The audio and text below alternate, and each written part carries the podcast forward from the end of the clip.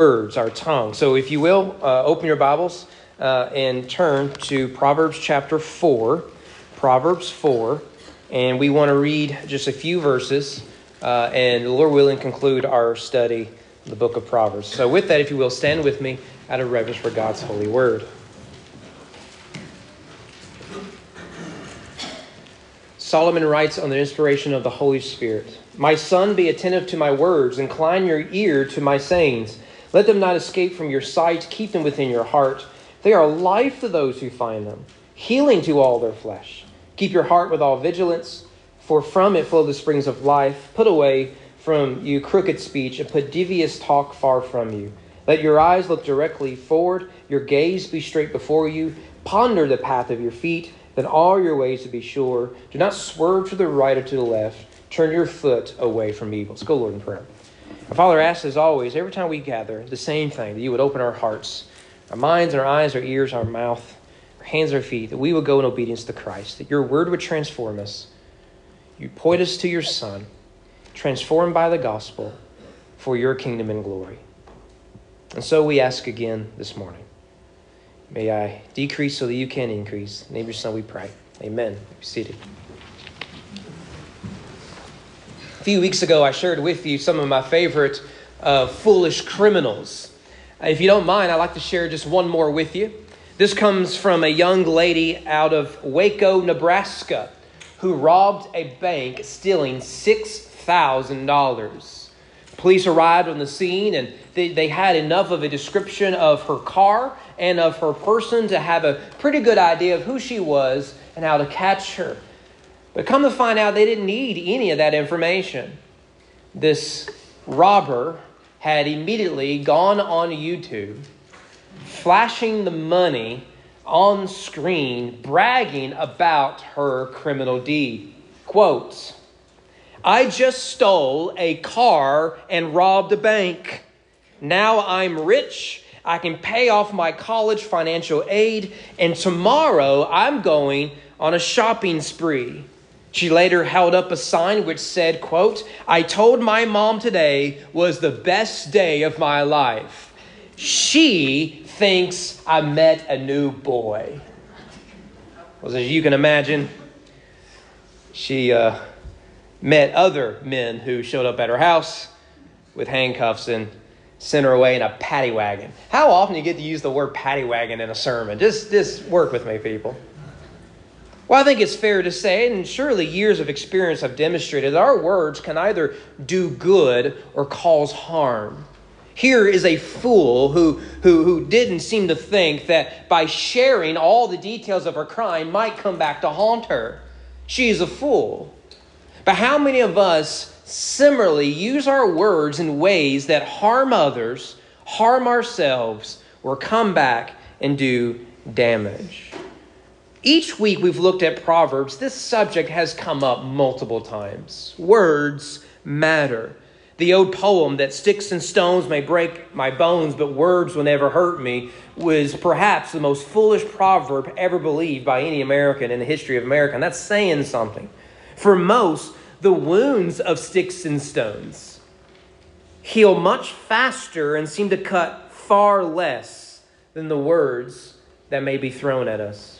What is it that we just saw here in chapter 4, verse 24? Rid yourself of, of a deceitful mouth and keep devious speech far from you. In fact, in its context, which we looked at last week in Proverbs 4 with our talk with, with wisdom from him, here you have a father giving words of wisdom that are to lift him up, they are to encourage him, they are to bless him. He says part of that blessing is that you wisely use your tongue. It is the wicked and the fool who abuse words. Proverbs 6, verse 12 A worthless person, a wicked man, is one who walks with a perverse mouth. With his mouth, he says in chapter 11, the godless person destroys his neighbor, but through knowledge, the righteous will be rescued.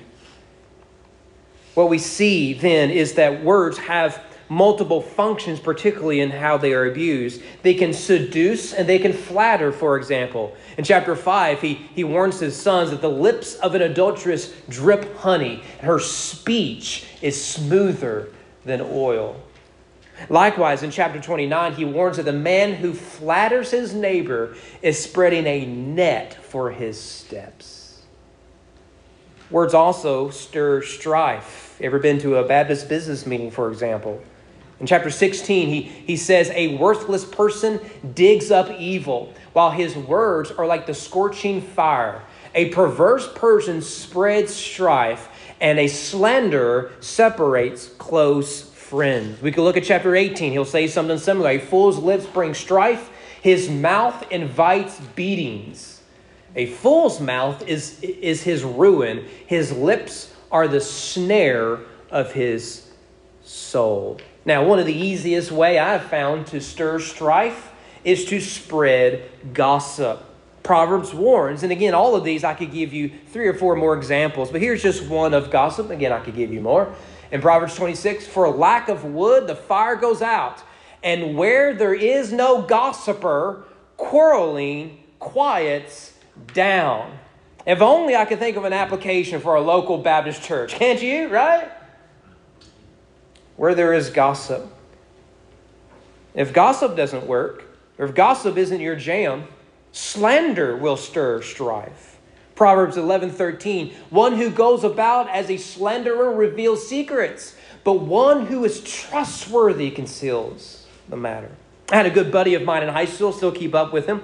A really good guy, good Christian guy, and uh, he he used to we used to always joke. One time he was in an argument with someone, he didn't have a good comeback. So this is what he came up with. Oh yeah, oh oh yeah. Well you're you're dumb, right? And for the rest of his life, we remind him of that, right? That's the best he had. We've got to work with him on that. When you really think about it, today's arguments online and otherwise haven't really improved much, have they? It's amazing we have taken harsh words with a clear meaning and we've, we've attached it to a large group of people, thinking somehow that will stir peace and unity. The left does it, the right does it, everyone is doing it. And our arguments are not of, of of, of real thought. It is slander, it is accusation, it has ruined the reputation of others. Contrast all of this with the wise man. In Proverbs 10 11, it says, The mouth of the righteous is a fountain of life, the mouth of the wicked conceals violence. The lips of the righteous, he later adds, feeds many, but fools die for a lack of understanding. One more in this regard, chapter 12. Anxiety in a person's heart weighs it down, but a good word makes it glad. You see, you see, you see, one will harm, the other will bless. One will build, the other will destroy. I'm reminded of a story of a husband and a wife were out driving down the road, and the husband pointed out a mule, and he said, "Honey, look, one of your relatives." And she said, "You're right, honey, by marriage." So, what are some basic points of application we get from Proverbs regarding the use of our tongue? A couple of things to note here. First of all, the tongue is a spiritual issue. The tongue is a spiritual issue. That is to say, one's words is a great barometer of one's hearts. This is something that once you get it, you, you, you, will, you, you will function well and understand what is really going on in people's hearts. Not a secret. People will reveal verbally their hearts. If you don't believe me, let's talk to Jesus. Jesus, on two occasions, here's one of them, Luke 6. The good person out of the good treasure of his heart brings forth what is good. The evil person out of the evil treasure brings forth what is evil. For his mouth speaks from that which fills his heart. It is out of the abundance of the heart, he says in Matthew. The mouth speaks. When we speak of the use of our words, this isn't law, this is gospel. Because without a transformed heart, there will not be a reformed tongue. Proverbs is consistent with this. It suggests that angry words come from angry people. Bitter complaints come from a heart of bitterness. Prideful boasting comes from the arrogant. Violent rhetoric comes from hate. Seductive, manipulative words comes from the wicked. And this is why we must learn, not just as Americans, but particularly as Christians, that regulation cannot transform this. This is why the vulgarity of our nation's discourse should concern us. It's not about being prudish, but understanding that a vulgar culture will not demonstrate vul- will demonstrate vulgarity in its art, in its vocabulary, and what it tolerates. We can ban everything we want, but unless the heart is reformed, our words will never be transformed. Again, this is what Proverbs tells us Proverbs 15 7. The lips of the wise spread knowledge, but the heart of fools are not so. Notice the connection between the heart and the lips. Proverbs 10 20. The tongue of the righteous is like choice silver, the heart of the wicked is worth little. Chapter 15 The mind of the intelligent seeks knowledge, but the mouth of fools feeds on foolishness. Furthermore, chapter 16, the heart of the wise instructs his mouth and adds persuasiveness to his lips. One more here, 26, verse 23 like an earthenware vessel overlaid with silver impurities are burning lips and a wicked heart. There can be no mistake that one's spiritual state is often revealed in one's tongue. So ask yourself, do your words reflect gospel love and Christ like character? Well, preacher, you don't, you don't understand what they said to me and my family. Well, preacher, you, these lefties, these heretics, these, these racists, these righties, whatever term or side you don't like, they need to know I ain't going to put up with it no more. Let me ask you again Do your words reflect gospel love and Christ like character? The context is not subject to debate. Do our words reflect gospel love, Christ like character, and the salvation of our souls? Secondly, Proverbs encourages us to choose our words carefully. Choose our words carefully. This should be common sense, shouldn't it? If our words could harm or they could bless, we should choose what words we use. Proverbs chapter 10, verse 19 says, When there are many words, wrongdoing is unavoidable, right? But one who restrains his lips is wise. One who guards his mouth protects his life. One who opens wide his lips comes to ruin. Chapter 15, he, he adds, The heart of the righteous ponders how to answer, but the mouth of the wicked pours out evil things. Chapter 17, he, he adds, One who withholds his words has knowledge. One who has a cool spirit is a person of understanding. Even a fool, when he keeps silent, is considered wise. When he closes his lips, he is considered prudent. You thought that redneck saying was made up by some southerner. It came straight from the Bible. Chapter 21 One who guards his mouth and his tongue guards his soul from trouble. Reminds me of a couple who had been married for 60 long years. When they got married and, and they seemed to, to, to, to have a great marriage and they shared everything together. When they got married, the wife said, Honey, I will share everything in this life with you except one thing. I have a shoe box in the closet. You are not to open it, look into it, or ever ask about it. And the husband respected that one small request. The years went on and they raised children. They had a great marriage. And after 60 years, she was quite sick and in the hospital. And as the husband was going through her closet to get some stuff for her in the hospital, he came across that shoebox. He always wondered what was in the shoebox. He just didn't know what was in it. But he thought after 60 years, surely I've earned the credit, earned the right just to ask, what's in the shoebox? So he goes to the hospital to see his beautiful bride. And he asks, Honey, I just want to know what's, what's in the shoebox.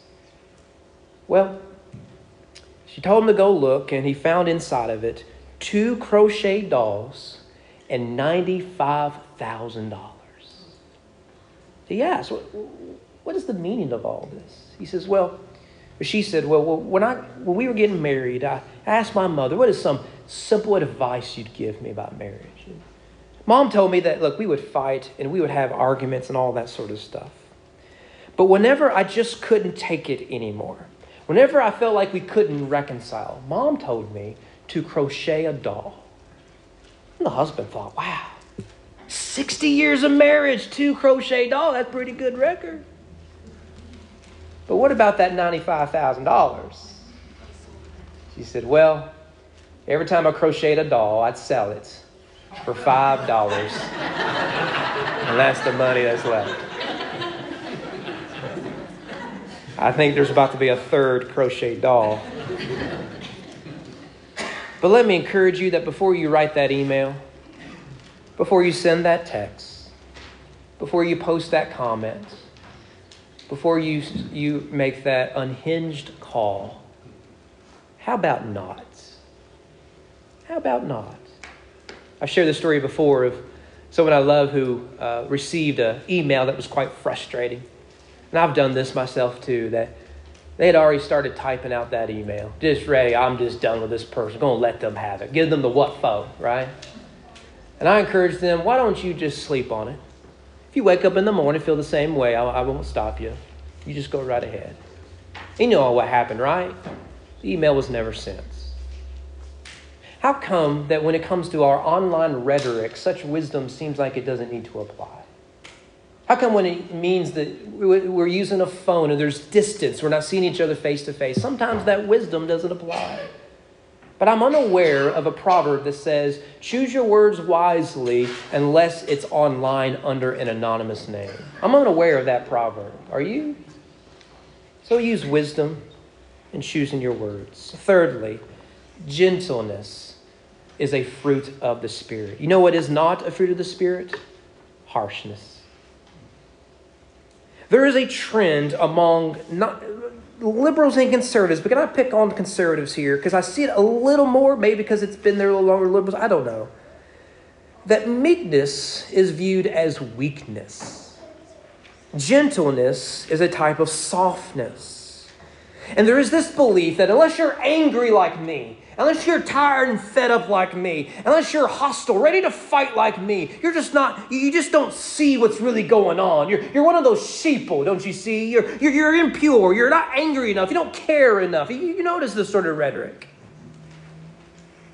Now, I agree there is a time for righteous anger. But righteous anger at no point in the Bible is unhinged anger. And we seem to confuse righteous anger with just anger. It seems to be we only define righteous anger as things I'm angry about. It'd be nice if we were angry about the things that God was always angry about. Like your unhinged anger, right? I think God approves of that. Oh, but I'm the exception. No, you ain't. You're a fool. You're a fool. Throughout Scripture, we are told that gentleness and meekness are fruits of the Christian walk. Jesus tells us that blessed are the meek for they will inherit the kingdom of God. Proverbs is consistent with this. Proverbs 15:1, a gentle answer turns away wrath, but a hard word stirs up anger. Look, if you've been alive and sentient for 15, 20 minutes, you know this is true, right? If someone is unhinged, don't respond by being louder and more unhinged. Then it becomes a, a, a competition. See who can be the angriest. Chapter 25, verse 15 through patience, a ruler may be persuaded. A gentle tongue breaks bone. Oh, look at there.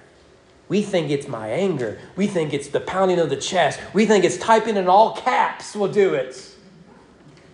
No, the gentle will win in the, in the long run. You would do better to pray for whatever enrages you than screaming and demeaning others or acting like an unhinged fool. Call me liberal if you want, but I'm pretty sure that's what the Bible tells us to do. After all, Jesus himself has every reason to become unhinged while he's on the cross. But he extends grace, mercy, forgiveness, and prayer. If only I could think of a good application. Fourthly, our words should bless instead of curse. Our words should bless. Let me give you just four proverbs here. Chapter 15, I got a few for you. A soothing tongue is a tree of life, but perversion in it crushes the spirits. The lips of the wise spread knowledge, but the heart of fools is not so. Notice the blessing here a tree of life, knowledge. How about joy in, in verse 23? A person has joy in an apt answer. How delightful is a timely word. And finally, pleasant words are a honeycomb, sweet to the soul and healing to the bone. Isn't that interesting? Gentleness will break a bone, it'll heal a bone too. Finally, Proverbs tells us we should promote truth and never lies. Had to cut a lot out here. I confess to you a few weeks ago that I love a good conspiracy, fun conspiracies, right?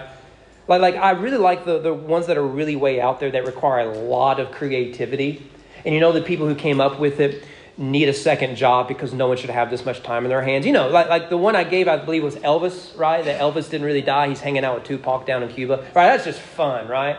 Perhaps the one that's even better is in the late 1960s, Paul McCartney of the Beatles died. He was replaced by an actor and that guy's been pretending to be Paul McCartney ever since. You ever hear this? Oh, it's fun. It is fun, right? And I can almost convince you it's true while laughing in the back of my mind, right? It, it, it's, it's, so much fun. I love a good conspiracy. And then there's the classics, right? You know, uh, who, who, did what and, and, and all that sort of stuff. But one of the things I've noticed is that now those used to be fun little internet tropes things, right? Some, some, some late night on the History Channel uh, documentary, right? The weird stuff. Now they're everywhere. In fact, a conspiracy seems to be any truth claim that doesn't uh, uh, match my truth. Heard of the joke the other day? It said, Three conspiracy theorists walk into a bar. Coincidence? That's funny right there. I'm sorry. Let me just enjoy that for a minute, will you? I mean, that's funny right there. What postmodernism has done is, is it promised us peace through uh, a relative, relativism, right? Hey, man, you just do your thing. Man, I'll just do my thing. We'll all get together, light a candle, sing the Coca-Cola theme song, watch old reruns of Oprah, and man, we just we just be be awesome, dude. Right? That was postmodernism. Mine is sounding like they came from Southern California. But what has happened is is saying that there was no truth, this postmodern claim, has now merged to be that everything has become true. If it's your truth, it must be true. And as a result, both the left and the right, and everyone in between, they, they, they, see truth only in their own echo chamber. So we push conspiracies, we push lies. Why? Because we are at war with the other side. I wear the white hat, they wear the black hat. And what I need to do is to tell those sheep well, they need to get their eyes open. We need to become woke, whatever term the left or right might, might use. But here comes the Christian who worships the one who claims to be the way, the truth, and the life. We must be careful in engaging in such rhetoric. Proverbs chapter 8, uh, verse 6 and 9 says, Listen, for I will speak noble things. The opening of my lips will reveal right things, for my mouth will proclaim truth. Wickedness is an abomination to my lips. All the words of my mouth are in righteousness. There is nothing crooked or perverted in them. They are all straightforward to him who understands and right to those who find knowledge. Chapter 12, he adds, Truthful lips will endure forever, but a lying tongue is only for a moment. Later, he, he adds in the same chapter lying lips are an abomination to the Lord, but those who act faithfully are his delight. One more a lying tongue hates its victims, and a flattering mouth works ruin. We are to be a people of truth. Tell me, do you spend more time with your online conspiracies and trying to get people to believe them, or do you spend more time with the truth that Christ has risen from the dead and he's the only hope? Which one? This is a spiritual issue that our lips will reveal our hearts. What do we really worship? What do we really value? Who is wise and who is the fool among us? A lot of us has been hurt by words. A lot of us are guilty of hurting with our words. But then there is Christ who offers us a better and more wise way. Perhaps my favorite story among the presidents comes from who is my favorite president. You don't have to like him. His name was President Calvin Coolidge. He served in the 1920s. Silent Cal was his nickname. Story goes that one day at a, at a, uh, a presidential dinner, a woman sat right next to the president and said, Mr. President, I made a bet with someone that I could get you to say more than three words by the end of dinner. Throughout the whole time, The President of the United States didn't say a single word. She, she, she, she did her best. Everyone wanted the President's attention. He didn't say a single word. When it came time for the President of the United States to leave, he simply stood up, looked the woman in the eyes, and said, You lose. I love that story. How much better would the world be with more silent cows? How much better would our churches be if when we spoke, it was more in worship and prayer than animosity, bitterness, or anger? How much better would our homes be if our words reflected encouragement, blessing, honor, and love rather than drama and disrespect? How much better would things be? Let's respond in repentance. Let's pray. Father, I ask you would be so kind to lead us to wisdom. Scripture is clear on this, and I suspect there is nothing new that we have heard today. There's nothing new in Proverbs that we haven't read anywhere else in the Bible. We should be wise with our fools and not eh, wise with our words and not be fools with, with, with our tongue. And yet, so often, we will wound, we will cut, we will bite, we will betray.